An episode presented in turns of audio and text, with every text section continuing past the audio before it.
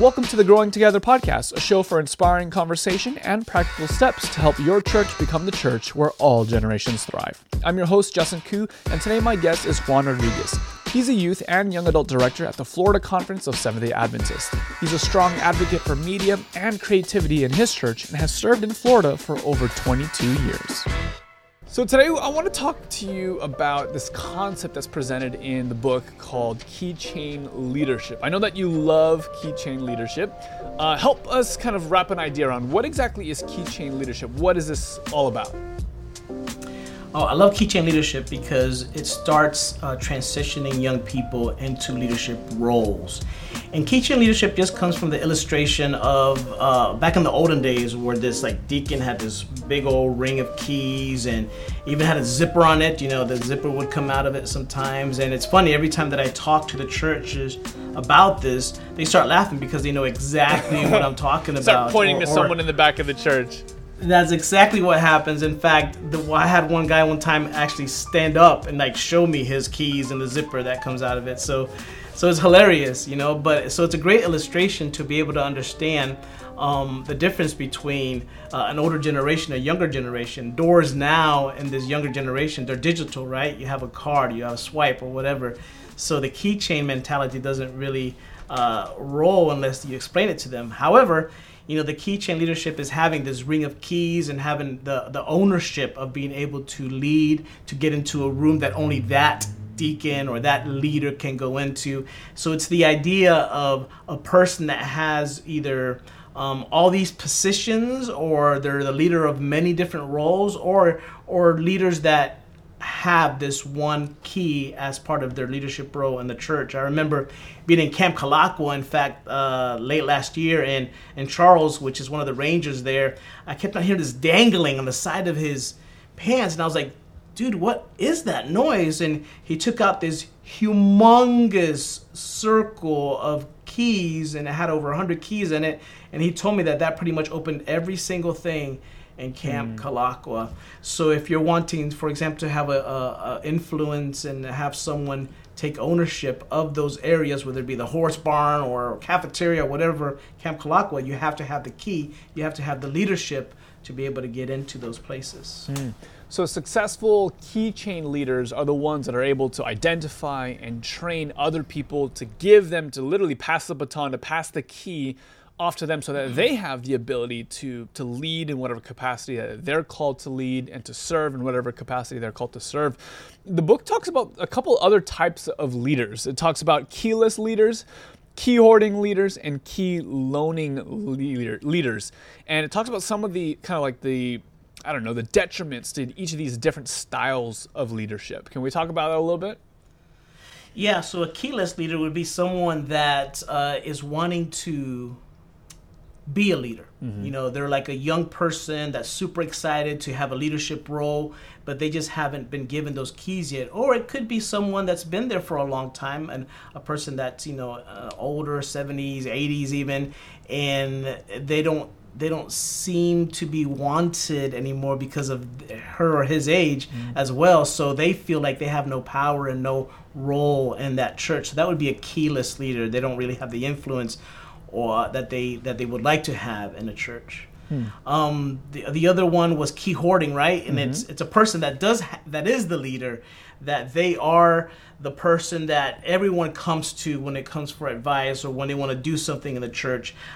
They know everything about everyone, and they are the deciding factor. Sometimes that's the pastor, sometimes it isn't the pastor. It's just someone that's not willing to give their leadership away to another person so that they can have another person, you know, take over certain areas of the church. And the other one, I think it was a key loaning as well. So key loaning would be, for example, like a pastor that is planting a church. They have a lot of things that are on their plate, and they want to move forward, they want to move strong, and so they loan out some of the areas of leadership to some people, but then they take it right back. So going back to that zipper illustration, it's like that zipper that you allow someone to take for a little while. They can use it to open a certain door with that key, but then it zips right back to the person that has it. So that would be the loaner type style of leadership. Yeah, I think that many people can conceptualize why being a keyless leader would kind of be frustrating. It's like, man, I want to do something, but I have no capacity to make any type of change, to open any doors. I think that we can understand that. I think that we can even see the danger in having only one person as a center of authority, this key hoarding leader. But I'm really curious about this third one, the key loaning, because I think that's largely how a lot of churches probably run, where it's like there's a pseudo leadership involved. Like, yeah, you can make a choice, you make a decision, but at the end of the day, I have veto power where I say no to your idea because I'm the leader with the keys or whatever the case is. Why is the whole paradigm of key loaning potentially it works against what you're actually trying to accomplish? And that's really a great question. For sure, I believe it creates this idea that you have a younger person as your leader, but at the end of the day, they have no influence over the deciding factor of what happens in the church. The deciding factor of what takes place and moving forward in the church happens, and so it causes frustration in that person, you know, to truly want to see their ideas or truly want to see something that they can say to themselves or acknowledge that, hey, I am a leader, I am a part of this church, I am a part of helping this church move forward. And so it just gives like this facade that you are a leader, kind of, but not really. Yeah, definitely. I mean, also, I think if you're the person with all the keys, then every decision has to go through you before anything can be done. I mean, that sounds to me like a recipe for burnout. Absolutely, and I think some pastors, they go through that, especially when they're in those smaller churches where sometimes that is the case. You know, I've been in a church where at times, in fact, many times, had to do the bulletin. Oh, no. You know, I had to choose everything that went on it, right? And I had to plan everything that was happening in the worship service.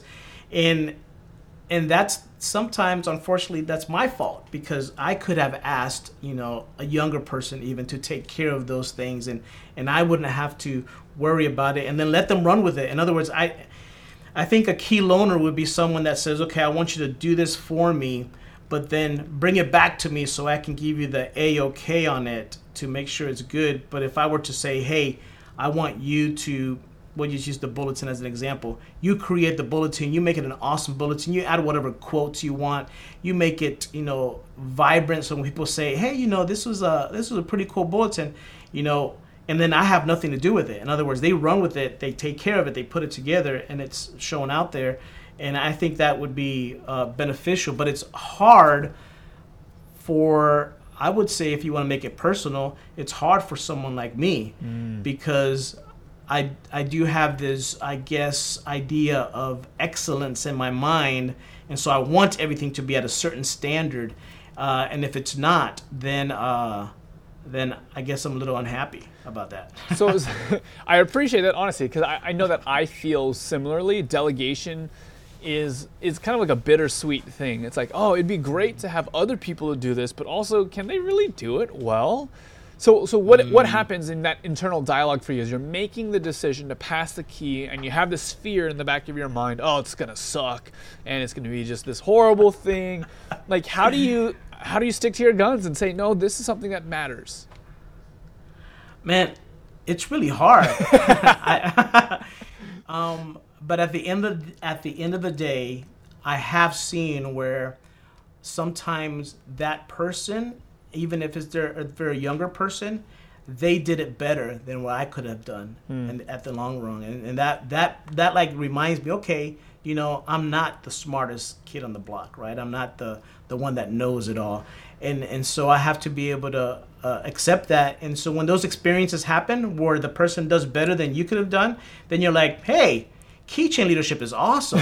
But then at the other end, when things don't come out the way you expected them to come out or the way you wanted them to come out, then I that's where I start pulling back a little bit, maybe with that specific person, and maybe I shouldn't do that.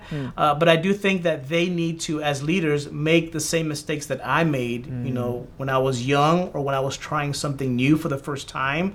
I had I had some people, not everyone that was my supervisor, boss, or whatever you want to call it, not everyone had the faith in me to lead out. But I did have a couple of them that would just let me run with something. And I would make sometimes some horrific mistakes, sometimes some very expensive mistakes. Uh-oh, what'd you do? What'd you do? You crashed a car, sunk a boat. What'd you do?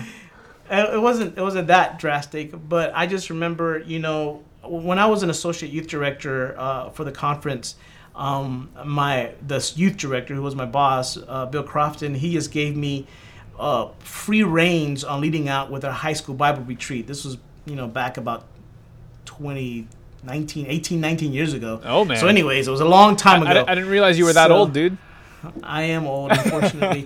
And so part of, he just let me lead out with the youth pastors. You know, we had a team and so on, but he allowed me to take the reins.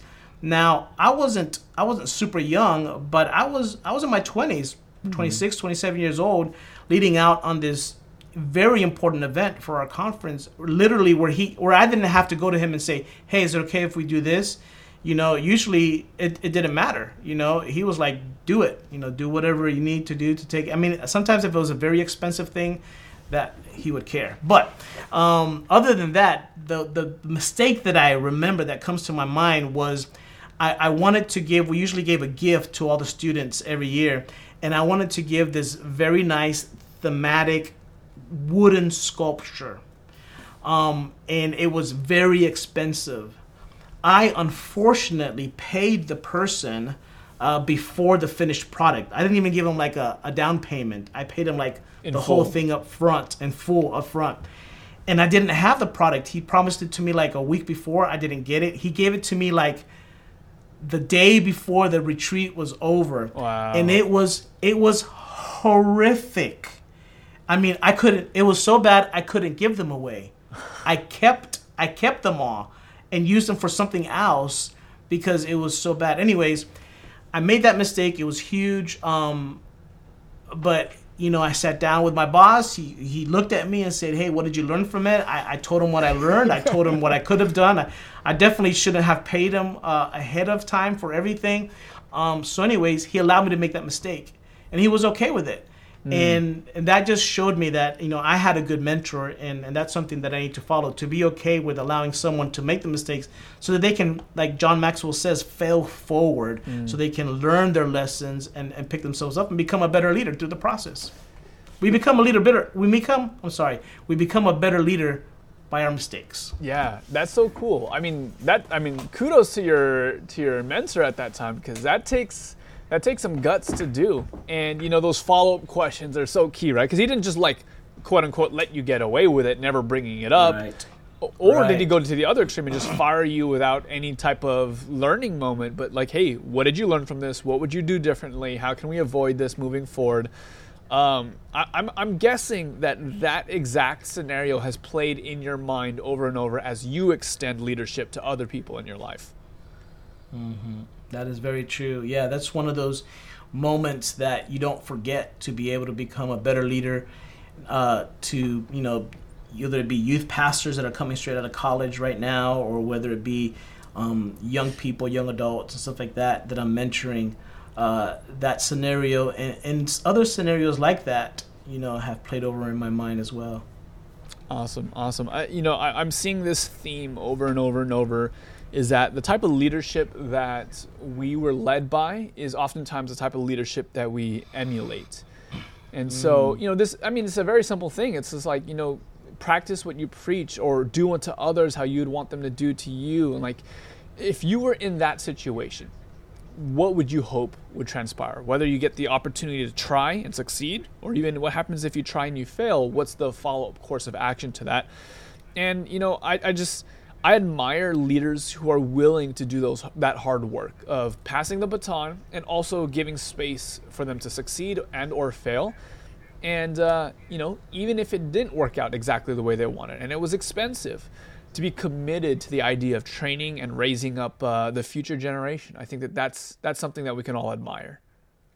Absolutely. And it was a blessing to me, looking back now, you know, just thinking about it and reliving it in my brain, you know, to be able to see that He had faith in me before, and he had faith in me after. And I think when it comes to keychain leadership, that's a huge part of it, is having faith that, you know, this person that I'm mentoring and that I'm investing into will be able to grow and become better at the end. And you know, the thought that comes to my mind right now is what Jesus did. You know, he did it with these 12 teenagers, young adults that were all over the place in personalities and the way they thought and the way they believed, and he invested into them, and he had faith in them even before they had faith in themselves or faith in God, and through that process they were able to become giants, you know, of the gospel. And I think about like the whole background of that. Jesus, who better to get the job done right? Who better to get the job done perfectly than Jesus? Perfectly. And yet Jesus passed the keys on to 12. And man, what a blessing that was, because now we're still being impacted by that. So, Juan, I know that this has been something that you live out and you experience. I know that I'm actually one of the beneficiaries of you passing things forward. So thank you so much. I appreciate you, man.